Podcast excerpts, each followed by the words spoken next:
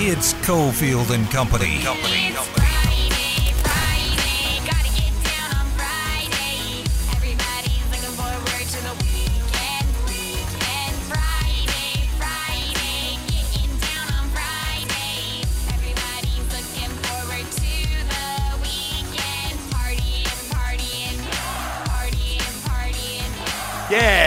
Here we go on a Friday, Friday, Friday, Friday, Friday. Cofield and Company, as we are broadcasting from all over the western region of the United States, uh, actually Midwest as well. Uh, Cofield posted up here in Albuquerque, getting ready for UNLV at New Mexico tomorrow. We'll go out to Indianapolis in just a little bit to talk to Adam Hill, the latest at the combine, of Raider news the last couple of days, get into the story with the wide receiver. So plenty on the way. So the Rebels, based on last night's result with San Diego State at home against Fresno State, have locked up the five seed. And why is that big for the Mountain West Conference tournament? Because that means they avoid the play-in day. That's Wednesday when six through eleven will play games to officially get themselves into the quarterfinals. So UNLV is on to the quarterfinals. They're in the four or five game. The opponent will be Wyoming, who they just played and they just beat at the Thomas and Mack. Now things change for the tournament. They change out the floor. It's a little different environment. UNLV should have a solid chance to win the game if they can implement some of the things they did defensively against Wyoming. And hell, if they get a better offensive game out of Bryce Hamilton and Donovan Williams, then they're in real good shape against Wyoming. But uh, first job at hand is to make sure you stay focused and finish out the season strong at Albuquerque at the pit, and New Mexico can be dangerous because they have three guards who can score. So we'll set you up for that game a little later on. So that San Diego State Fresno game was actually fascinating, and I think a really good preview of what the conference tournament could be because it was nip and tuck, a grind out game, possession by possession. Two stars really dueling in Orlando Robinson, Las Vegas kid who plays for Fresno, and then Matt Bradley was a, a monster at times, making crazy jump shots uh, ill-advised shots a lot of times, but he's the one who carried San Diego State, and so did their defense. In the end, their defense came through. Uh, big news yesterday at the combine was the wide receivers running their 40s. So early in the day, Chris Olave, the wide receiver out of Ohio State, who's a great run and catch guy, went out and blew people away with his 40 time, as uh, it was reported to be a 4.24 now, they corrected a lot of the 40 times later in the day. It was actually a 439. That's super, super fast. Now, Olave is a target of many Raiders fans and, you know, is in some of these mock drafts for the Raiders that are being put out now eight weeks before the draft. And again, you know, we caution, pump the brakes on the on the mock drafts. Doesn't mean a whole lot. So Olave still sub four four, and remember when he ran supposedly a four two four, people are like, "There's no way he's getting to twenty two with the Raiders." Uh, there's a chance he's around. Um, the other thing to remember is Chris Olave is 5'11 and 180 pounds. So when we get crazy about 40 times, guys are getting faster, and especially the small guys are expected to run really good times. Keep in mind, if this were Chris Olave, who weighed 220 pounds, if this were Deebo Samuel size guy or Ja'Marr Chase type guy or even bigger DK Metcalf size guy, then it would be massive news but you know, being in that four three five to four four eight range for a guy this size is is kind of normal. Uh, the other big news yesterday from the receiver standpoint, check that this morning. It's been a long day. I already thought it was yesterday. Uh, Amari Cooper. It looks like he's going to be released here in less than two weeks by the Cowboys. So immediately we'll start getting into the rumor mill and the thought that hey, maybe the Raiders could bring him back. I'm not so sure about that one based on his production last year and also the way he left. And I have no idea what the new regime thinks of Amari Cooper, Dave Ziegler, and Josh McDaniels aren't going to comment on that anytime soon. Um, would he be a match for the Raiders? Yeah, I mean he's he's a legit one receiver. Uh, he would fill that spot uh, they need. Um, you know, in addition to Hunter Renfrow, so Amari Cooper should be available here in a couple weeks. So there's going to be a buzz around that with the Raiders. We're going to go out to Indianapolis here in uh, less than seven. Let's do a giveaway right now. We got tournament week going down. It starts real early. It turns out to be like 13, 14 days. We got Pac 12 women in town. Well, the Pac 12 men are in town.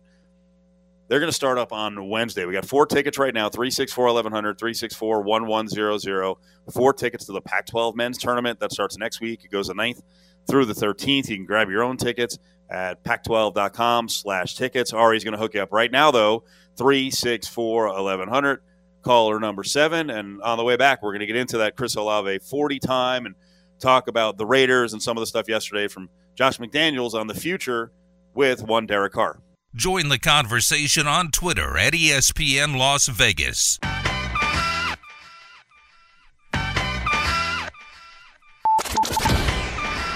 Now back to Cofield and Company, live on the road. Back here on ESPN Las Vegas on this Friday, let's go out to Indianapolis. And Adam Hill has been covering the combine all week as things start to heat up. And I guess yesterday was one of the more exciting days, and we got to see some of the guys run, right? yeah, I mean, we got to see them run, and we got to see some times, and we got to see some times change uh, quite a bit, actually, significantly uh, late in the night. It, it's weird because you you, I think when most people think about the combine, they think about the on-field activities, they think about the forty and uh, some of the drills that they go through, but it's really such a small part of what actually goes on here. I mean, uh, media isn't even in there. Um, it's, it's, a couple select fans and uh, all the teams are in there, but um, you know the the time spent here covering it is all about uh, talking to the guys, you know, in, in, terms of some of the media sessions and interviews, and uh, then talking to you know coaches and, and, networking and all that stuff. And uh, when they're actually here, uh, those those drills are such a small part of it, but it's still fun to, to finally see them on the field. And I know people were very excited about uh, you know the 40s yesterday, and uh, obviously the quarterbacks out there throwing it around. Uh, now, as we get later in the week, some of the drills aren't quite as fun and TV friendly necessarily because it's you know offensive linemen today, and we got you know defensive linemen tomorrow, that sort of thing, which isn't as as pleasing as on television as it was when we saw the receivers and the quarterbacks yesterday. So, what was the biggest story of the wide receivers running? Well, I think to, for me personally, I don't know if it was for everyone. For I mean, I, I think speed was the one. I mean, there was uh, in terms of average speed of the wide receivers, it was as good as we've ever seen. Um, a ton of guys under four four yesterday. That was obviously a big a big story. Uh, to me personally, what stood out uh, was the Chris Olave situation because obviously a lot of people very intrigued uh, by his potential and then maybe going to the Raiders, and that's been a name that's been linked quite a bit. And uh, Chris Olave was expected to run really well. Uh, no surprise that he ran well, but the fact that he went four two six originally uh, I think changed the dynamic of a lot of things. I mean, my immediate reaction when he ran a four two six was, well, he's not going to the Raiders. He's going to be gone way before that. And not that the the forty changes um, necessarily, you know, it doesn't determine things. We know people have overdrafted for speed before, but uh, if Chris Olave is four two six instead of four three nine, uh, I think that really changes the the impression of him that a lot of teams can have. I know that he needs to build some strength, uh, but good hands, good route runner. And if he's at 426, forget it. Uh, but at 439, which is about where we thought he would be, which was the adjusted speed uh, that came out a few hours after the combine, you know, was done last night. That's about the range you thought he'd be. And now I think that, you know, that 22 range could be around where Chris Olave is. And I think that is something that could be good for Raiders fans. Not that it, they necessarily take a wide receiver, but uh, I think he would be one of those you know, solid number one guys. Yeah, when we talk wide receiver, it doesn't mean that the Raiders have to take a receiver at 22. They have the second, you know, third, fourth round pick. They're 53 in the draft in the the second round. Uh, were there any other receivers that ran well, or uh, any that you think the Raiders may have interest in? And the other question is, are the Raiders looking for a certain type of receiver? You know, Olave is what 5'11", 190. I pointed out yesterday on Cofield and Company that George Pickens, who was hurt most of the year with Georgia, is you know 6'3", 205, and he ran a four four three. I don't know if it was corrected to a higher number, but do you get the sense if they were looking for a, receiver with a high pick that they're going a little smaller or a little bigger? Well, I would imagine somebody a little bit bigger. Um, only because you know you look around and they're in a really unique position. First of all, who knows if they're even taking a wide receiver? I mean, I think this is just kind of speculation on our part right now. When you start looking at where the holes are in this roster, uh, number one receiver is obviously uh, that that hole that a lot of people notice right away, and they've tried to invest in that. They've tried to to fix that, and obviously through uh, a couple different circumstances, it hasn't happened. Um, you know, I think Bryan Edwards is a guy that could step up and you know potentially you know play that type of a role. But you know, this is a team that has an unbelievable tight end, uh, an unbelievable slot receiver that I think is only going to take a step forward in this offense. Um, and they've got you know some potential you know playmakers around them but the, the, guy that's missing is that is that you know number one, the number one guy get, get throw him in the red zone, throw it up, you know, make some contested catches in traffic, uh, and that sort of thing. So I think that's where uh, it's just an obvious spot where you look at and say that could definitely be uh, potential to uh, to take that guy. Um, I, I, just think you start looking down the rankings a little bit. Uh, where are the where are those Alabama receivers going to go coming off injury? Right, like those are the kind of guys that I think if they fall, um, and you're talking about you know Williams and, and Metchie, if they start falling in the draft and they tumble to the second, third round, I don't think that's going to happen. I, I, can't imagine that it happens, but you never know with the injuries and, and what people are seeing on the medicals. And, and, those are the kind of guys that maybe you get a steal on. You, you take a swing on them and say, okay, we'll take them uh, with their you know reduced draft stock and take them uh, at some value. I, th- I, think that would be something to certainly watch. Um, Christian Watson is a pretty intriguing prospect to me. Uh, North North Dakota State kid a little bit later on um, in the draft, where you might be able to uh, to grab him. Um, I, I, don't know. Justyn Ross, I, I thought was uh, somewhat impressive. Uh, kind of speaking to him a little bit. Um, there's definitely guys that are going to be going to be available, and, and, I think if you're going to be waiting on it and you're going to try uh, to make that pick, I would say that the Alabama guys are the ones to watch. Like they start tumbling down. Uh, those are guys where you say maybe they were first round talents that you can get later in the draft, and if they pan out for you and they're healthy, uh, that would be great. Uh, I know you've been tweeting a lot about a quarterback on a lot of different fronts. Malik Malik Willis, or as he was known on the uh, on the show last night, Malik Wilson. Uh, I don't know if you noticed that. Oh no! Uh, I believe I believe at least fifteen times. No, Malik Wilson. Oh boy, it's close. It's close. I've I've been. I mean, as you said, I've, I've been I've been tweeting about him. I've made no secret about it, uh, and it's it's maybe some uh, re- recency bias is not the right word. Maybe just some uh, confirmation bias. That's what I'm looking for. Uh, with me is that I, that's the guy. I was asked, you know, going in in a couple of interviews before the combine started. Um, you know, who are you most you know intrigued by? Who are you going to be watching the most this week? And he was the answer every single time. Uh, I think that you know his combination of just raw talent and ability, uh, and I think personality wise, he's uh, really stood out quite a bit uh, I just wanted to see how he handled kind of this stage, and I think it's he's passed every single test with flying colors. I mean, obviously last night he was just throwing the ball all around. Uh, there's there as accuracy questions, and there was one um, you know short throw that he had last night that really was kind of ugly, uh, but I think he was just a little bit jacked up maybe, and uh, the ball got away from him. But uh, for the most part, from everything we've heard of his team interviews, uh, he's he's blown teams away. obviously on the podium in his interview uh, here at the convention center. It was, um, I mean, maybe one of the most attended uh, interviews of, of the week. Oh wow! And and he and he crushed it. Uh, he was awesome.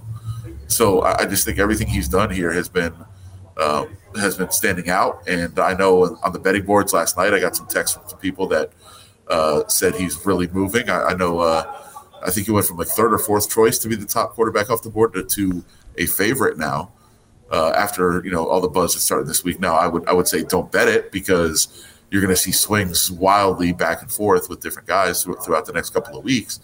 Uh, but yeah, he's been a guy that has absolutely stood out. Right now, all the momentum is with him, um, especially with uh, baby hands uh, falling down the draft boards a little bit. Um, but yeah, he's he's a guy that's that's really been impressive to me, and um, I, I, think he'll be interesting to follow in terms of where he goes and how much somebody invested in him. I know a lot of people are really tying the Steelers uh, to Malik Willis. Apparently, there's a, there's a lot of interest there. Uh, I don't know that he lasts that long. I don't think he would, but maybe the Steelers would have to move up. Uh, but you know, that, that's a guy that I think is uh, is going to make some team pretty happy and their fans too. He also had a made for internet moment, right? Wasn't he caught? I'll use that term outside the facility, helping a homeless person. Yeah, it's interesting. I know. I know a lot of people are are kind of reacting to that. Um, you know, uh, what you're referring to is there's a video uh, that's going around of um, him actually right in front of St. Elmo's, a place we've talked about quite a bit, uh, where there's a there's a homeless person there, and he stops and he opens up his suitcase and he starts handing out uh, some of his clothes to the to the gentleman. Um, a lot of uh, accusations being made that it was a staged moment. Oh no! Um, but I don't know, I don't know that that's the case, and I I don't think it's the case. Um, but either way, like he's the type of per- you don't know you don't know people obviously. Right. He he like watching it, it wasn't surprising to me. It wasn't like something like, oh wow, look at that. Like I was like, yeah, that's about what it seemed like he would do. But yeah, you, you never know those things. And then of course, like in this in this era of uh, you know social media and, and trying to do everything you can to stand out, like is it possible? Sure. Uh, I I don't know. It seems like a long way to go uh, to try to make people think you're a good person. I just I just I think it's silly. Adam Hill is with us. He's at the combine. So we check in on this Friday. Uh, it was a very busy day today. Uh, more busy times coming up over the weekend. Uh, we just mentioned one quarterback in Malik Willis. You just called another one baby hands. It's very mean, but this is something we get into every year with hand size measurements. And as it turns out, Kenny Pickett, extremely small hands. But I also think there's a there's a qualifier here because uh, reading a couple of weeks ago, I, I thought there were some flexibility issues in his hands and the way he has to measure. Something wrong with his thumb. So what's the deal here? Because right now, by the hand measurement of what eight and a half, uh, his hands would be the smallest of any starting quarterback in the National Football League. Yeah, uh, and I, you know, is it really that big of a deal? I mean, Joe Burrow was talked about as uh, having having hands too small, and he's been okay. Mahomes was a kind of an issue too. I think you want quarterbacks, you know, the, the traditional thinking is nine and a half uh, is kind of the the minimum that you're looking at.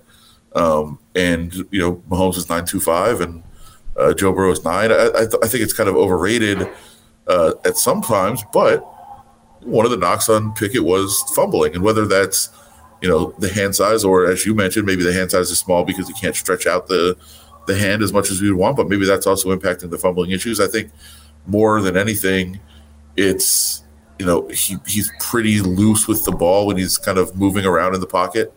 Um, doesn't usually have that second hand on it, uh, and I think that's been talking to some of the some of the scouts. That's been a real knock on him in terms of he's got to get that cleaned up. But they think they can get it cleaned up. But um, you know, if it is a hand issue, and it's listen, like put it that way, if if your hand's not measuring what it should because you can't stretch out your hand enough and you can't open your hand enough to do that, well, that could affect how you play as well, right? And it could that could get worse even. Uh, so I think it's something to at least think about, and, and I'm sure teams have it on their radar uh, to get a little bit more information about. Yeah, we did bring up yesterday on the air that Derek Carr, his hands are a little smaller than you know your the desired amount. I think he's nine and an eighth. It's like 16th percentile, and he has had fumbling issues.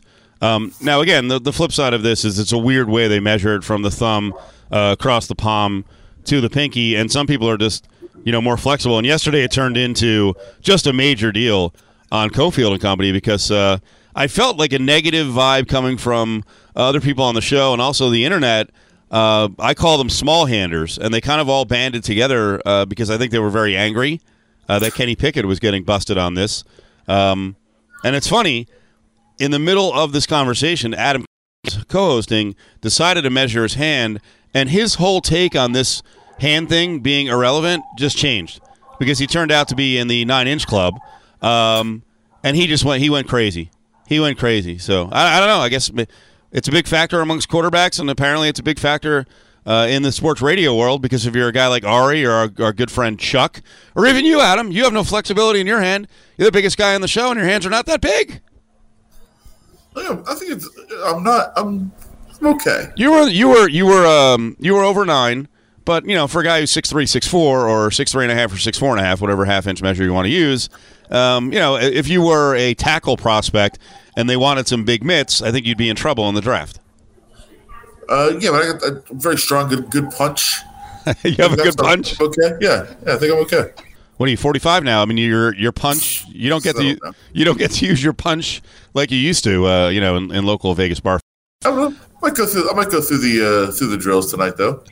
Was there any other quarterback who got some discussion? I've already seen quarterback rankings and changing rankings. I'm like, this seems a little bit early, but anyone else who had some buzz? I mean, I think your boy uh, Carson Strong uh, looked pretty good throwing the ball, and and, and uh, Desmond Ridder, I thought, went through uh, some of the some of the uh, other drills really well. I mean, I thought he you know he crushed it in the 40. Obviously, I thought the the vertical was pretty good. The the jump was pretty good for him.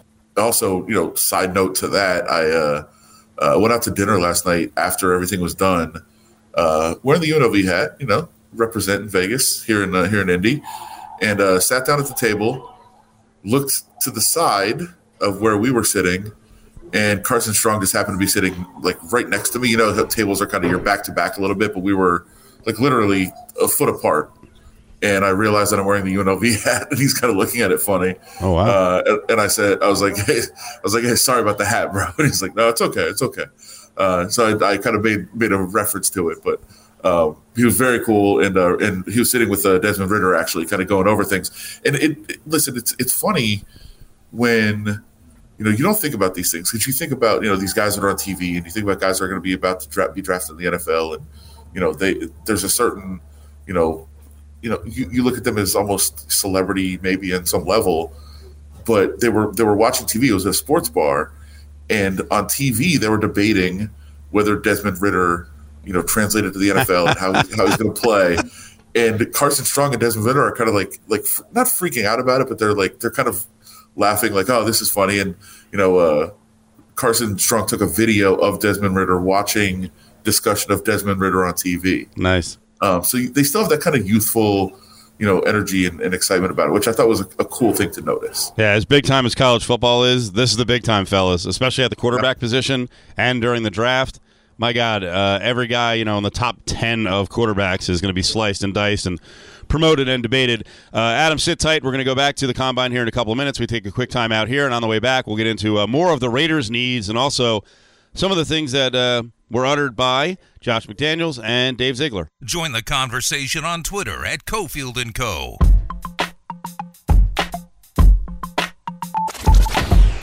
You're listening to Cofield and Company live on the road.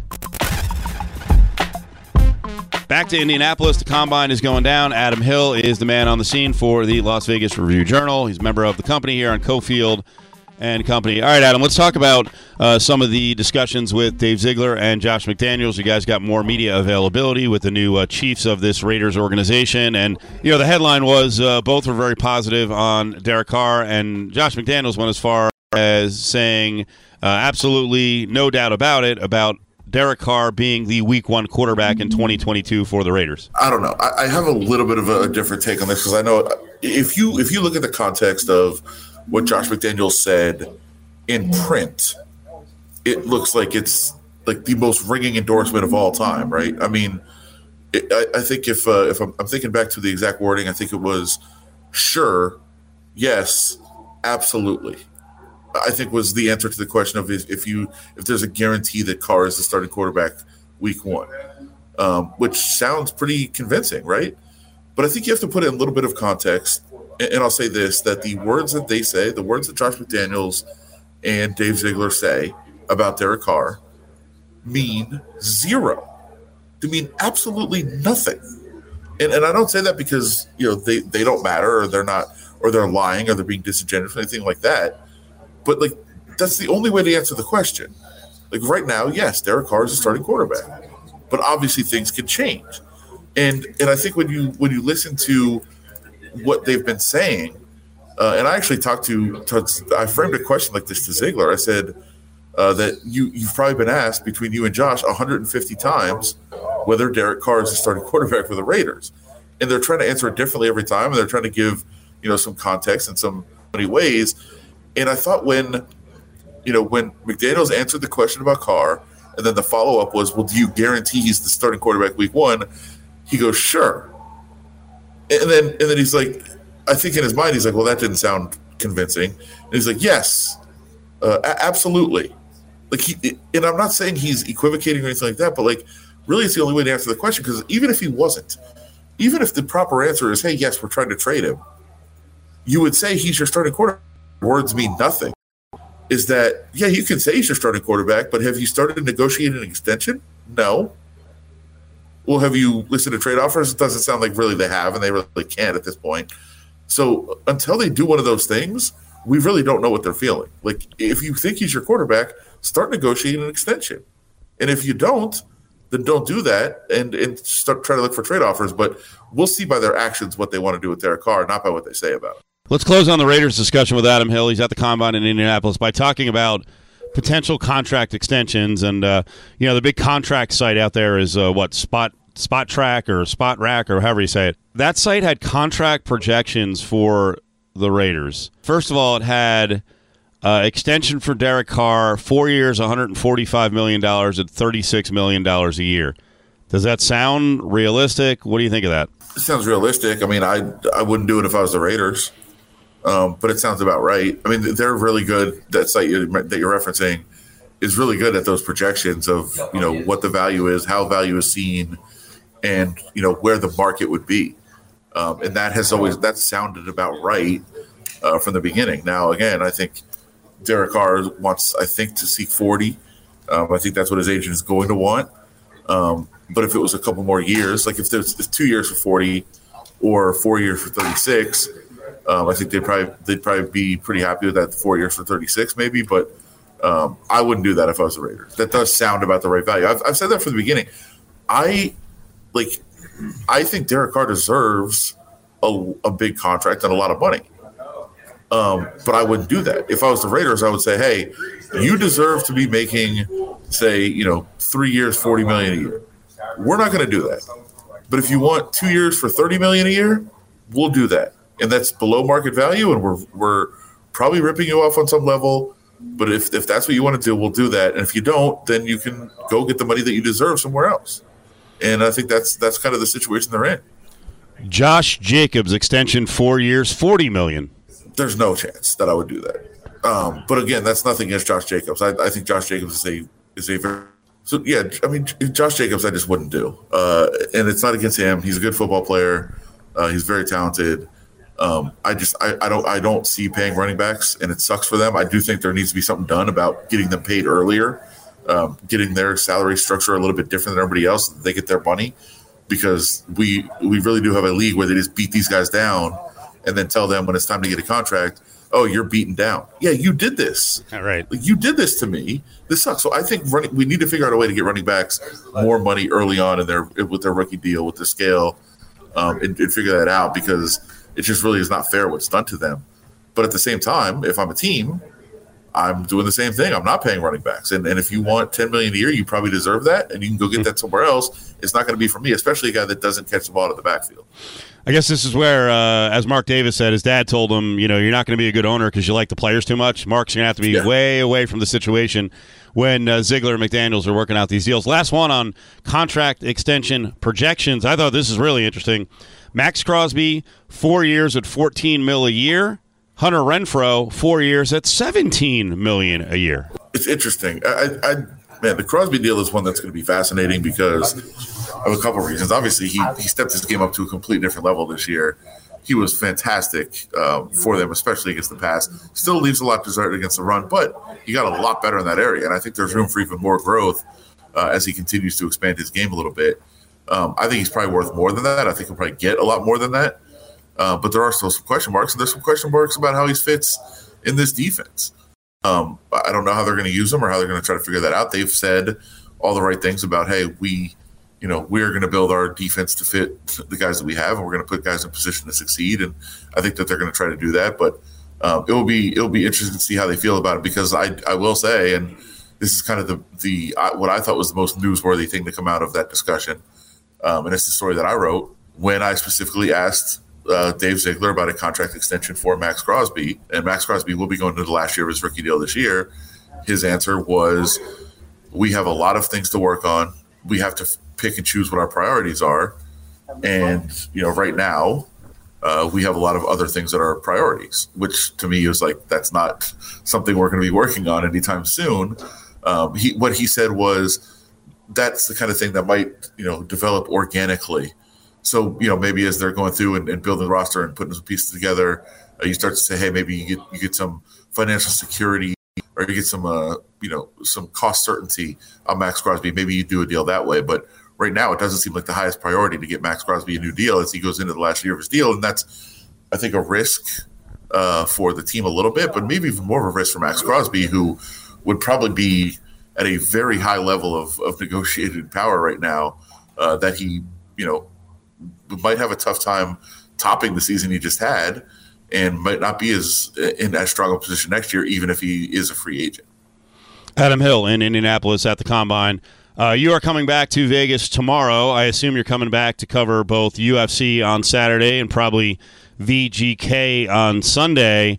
You know, we keep talking about the Golden Knights and this uh, playoff push, and they'll be healthy at the right time, and that's the most important part of the season. I mean, we're approaching uh, 25 games, uh, you know, down the stretch here, the final 25, 26 games.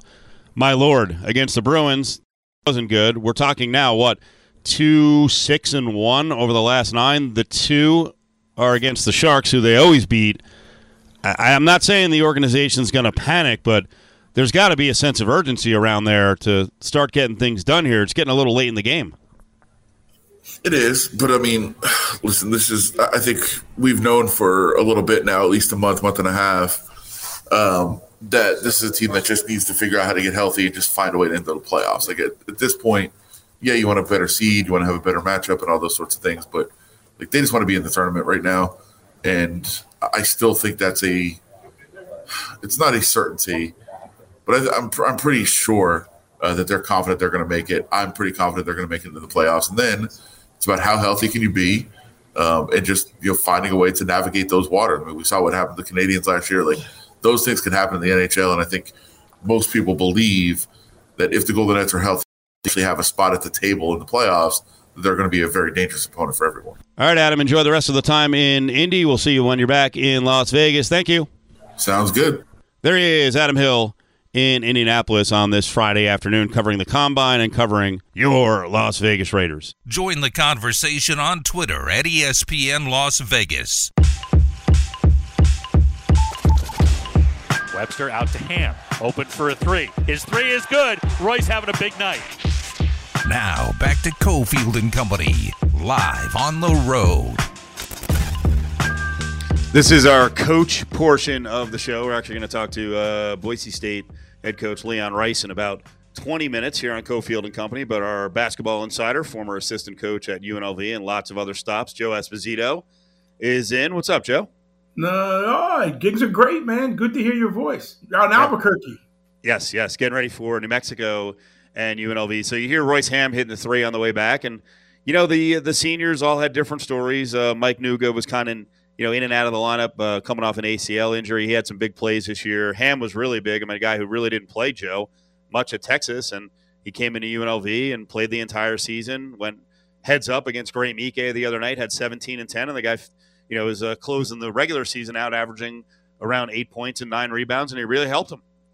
No question. I mean, again, a double double that last game. I mean, you know, he's a guy that was so you know well taught at high school. Like everybody really wanted the kid, and you know, he was he was a heck of a player, and there was a lot of potential there. And everybody tried to wonder what was going on with him. You know, what was his deal when he was at Texas? But you know, sometimes kids just don't fit some systems. And I think for him, I think he, he's more comfortable. And you know, when you really look at UNLV's season, you know they've had a good good year. I mean, I think Coach Kruger needs to be applauded for the, the effort that he's had. They had that one bad spurt. If you remember back when they played Michigan and then they lost five out of six. And they're playing team. They play Michigan, which is a good team. Wichita State's always tough to beat. Um, UCLA, SMU's who ha- who's having a great year, finished second in the AAC, and, and San Francisco. Those were all those games early, and ever since then, if you look for the rest of the year, they've had a good year. Take away the Air Force game, Utah State maybe. I mean, they're fighting for a second place finish. So they've had a great year, and they really could be a dangerous team in this tournament. Yeah, they definitely have to get uh, Bryce Hamilton free over these uh, next couple of games if they're going to make a run in the Mountain West Conference tournament. Because Wyoming, man, they they went all out, face guarding Bryce and then double teaming him, and then Bryce didn't get a whole lot of help. He got help from Justin Webster, so that was big. But it's going to be interesting because now everyone's seen Bryce Hamilton, and the mission is to not let Bryce Hamilton get clean shots, any kind of clean looks. Yeah, and I and I think that's great, and I and I you know, I know that teams and coaches have these approaches where we're going to take one guy out. Well, the good thing about UNLV is there are other weapons. And I'll tell you this we always talked about when a guy's getting face guarded and when a guy's getting double teamed, use him as a screener because now when you set a screen, there's two guys screening with you and it's going to free somebody open. The way you win those games is you need somebody else to step up. And I think that's what's happened the other night with Royce and Webster. I mean, if they can do that, Bryce is such a great decoy for them now. And the year he's having, I'll tell you, if he's not on that ballot for Player of the Year, uh, I'll be shocked. Who's going to win the conference tournament in the Mountain West? Uh, San Diego State, Boise, CSU. Could it be Wyoming? Is there someone else? You know, you mentioned UNLV is dangerous. Who do you think is going to win it? I think San Diego State. I think they're just moving up in the right direction. They won eight of their last nine. You know, they have no quadrant one losses uh, outside the quadrant one. You know, they haven't lost any games. I'm sorry, so they haven't lost any games outside quadrant one. And right, right. I really believe that San Diego State's playing well. I think they're getting better at the right time. Dutch has a way of playing well late in the season, so I feel I feel good about them. I really do. But hey, depending on how it all fo- unfolds as far as the seedings, you know, UNLV could be what a five, four. They're locked into the five. They're locked into the five, and they'll play Wyoming in uh, the quarterfinals on Thursday. They both skip Wednesday, and that's going to be a tough game. You know, Wyoming's going to be a tough game, but Wyoming, I think, is falling down a little bit. You know, they've lost four of the last six, so and and that's tough because then you got to play number one Boise, and but you know Boise, it's tough to beat a team three times in one year. It's been said a million times, so if they can get by uh, Wyoming, that Boise State game will be unbelievable. Joe, what are your thoughts? And we're talking to Joe Esposito, our NCAA basketball insider. What are your thoughts on the Coach K finale? Well, you know, it's pretty cool. I mean, it, it's a guy that has done so much for the game. I can't believe the ticket prices, though. Holy cow. I mean, if you've ever been in that arena, it is just nostalgic. I mean, it is unbelievable. I remember the first time I walked in there. I, it's nothing like it's like a high school gym. It really is. And and when you see it on TV, you don't really realize, but it's amazing. I saw some the lowest price ticket I could find was thirty four hundred dollars, wow. and seats are going for fifty thousand. They invited back all two hundred and eight of his former players that played for him. But just think about this: they're playing North Carolina. I mean, how perfect that environment, that situation. And when you look at Coach K, he's had so many great players. And we were going back and forth with some of my buddies. Who do you think, Steve, was the best player to play for Coach K? Hmm. Well, I'd like to go like super old school and be a cheese ball and, you know, say, well, no, I was going to go even further back than, than Coach K. Um, uh, I will say, uh, I guess based on maybe what he did in the pros, Grant Hill, who's the best player ever? What do you think? I, I think Grant Hill's way up there. I, I, would probably have to say Christian Laettner. Yeah. I mean, he, you know, two-time champion, and he was a heck of a player for him. I mean, Jay Williams was a great one. I mean, the list. You probably, hey, hey, Joe, he didn't have yeah. an NBA career because of the car accident, but you could probably argue Bobby Hurley. Yeah, Bobby Hurley's got to definitely be up there. I mean, you got to think about him and guys like Johnny Dawkins, and there's just so many. Danny Ferry. I mean, you can go through the whole list. And then there's that brother combination of the Joneses brothers. You know, Tyus and his brother. Um, man, they, they were a great combination too at Duke. So there's been so many great players, and I think that that environment, that game, Coach K deserves every bit of it and we're really losing an icon in the game of basketball with him stepping away. And they asked him in an interview, "Are you how involved are you going to be?" He said, "Not at all." So it's going to be different not having him around college basketball. Yeah, and to me, he's doing it the right way. You know, he's not coaching until he's too long in the tooth. He's not doing Joe Paterno. I mean, frankly, he's not doing Jim Boeheim. I I saw Boeheim getting all froggy and snippy with someone ask him about his future, and he keeps saying, you know, I'm not leaving. And I just heard him the other day, you know, saying, hey, I don't want to leave off a losing season. I mean, the handwriting's on the wall here. And then they already had one succession plan. You know, Duke's going to Jon Scheyer. They already had one at, at Syracuse, and Hopkins is like, I can't wait around. I just, I don't think Boeheim is handling this the right way. I mean, this has been, this has been a long run of just really kind of mediocre results. Yeah, you know, he's a 15 and 15 this year, and you know, I really thought he was going to give it up this year too because both of his boys are seniors. So I figured that he was going to give it up. And he's sitting at 77 years old. And, you know, whether they want him out or not, they're not going to do anything until he makes his decision that he wants to go. So, you know, he brought in a really good class of freshmen.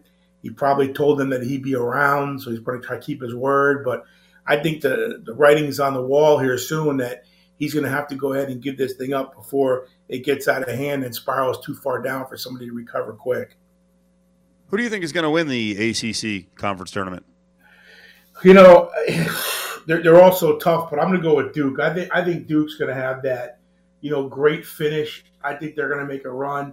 I believe that you know with Coach K and and the whole excitement. But you know, there's a team in there that nobody ever talks about. Notre Dame. I mean, Notre Dame is right there to sit and tied with you know North Carolina in second place, and and that's a team you really don't hear a lot about.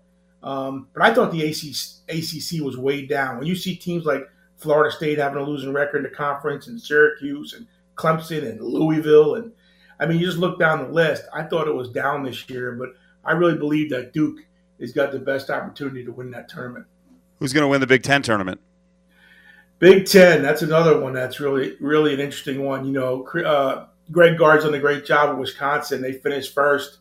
Uh, I'm going with Purdue. I think Purdue. See, this is what I believe. I believe that when you get to these tournaments, these conference tournaments, and you get to the NCAA tournament, the games shrink.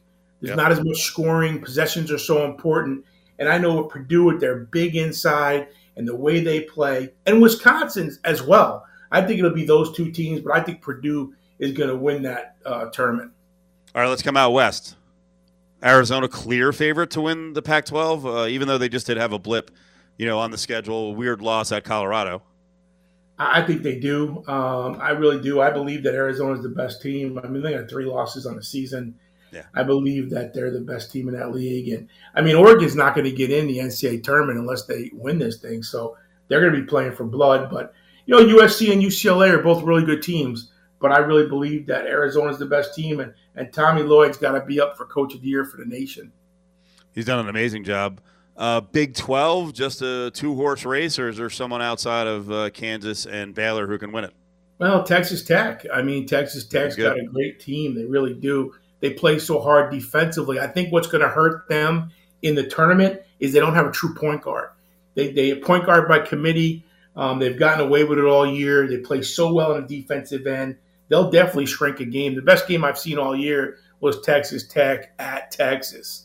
It was just a dogfight. Um, you know, I love the Baylor Bears. I think they're having a great year. Uh, but I'm going with Kansas. I'm going to go with Kansas in the Big 12. I think they'll be ready for that tournament. I think they're playing, you know, pretty well. Baylor probably is playing best in that league. They've won four in a row, but I'm going to go with Kansas. SEC, do you want to bet against Arkansas the way they're playing right now? You know, they are they are playing, they're playing great. unbelievable. I mean, it is. I mean, they just they're playing great. They've just they won five in a row, and they're beating the right teams. Auburn's, you know, probably talented enough to win it. Kentucky, of course. I think it's a three man race right there. But uh, I'm going to go with Auburn. I'm going to take Auburn. I really like uh, the big kid Smith. I think he's a great player. I coached him in the summer last year, and I really think that they're going to they're going to be the team to beat in that thing. And and don't count Kentucky out. When Kentucky gets rolling, they're healthy. They're playing well. I think they're going to be a team too to be fighting for the championship. But I'm going to go with Auburn. Getting ready for conference tournament week is uh, Joe Esposito is here with us. We got five of these tournaments in Las Vegas.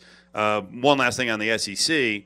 Uh, Kentucky is a favorite in the SEC at plus 175. Third choice is Tennessee at plus 340. And then it starts to drop off a lot down to Alabama and LSU at 18 to 1. What happened to Alabama this year?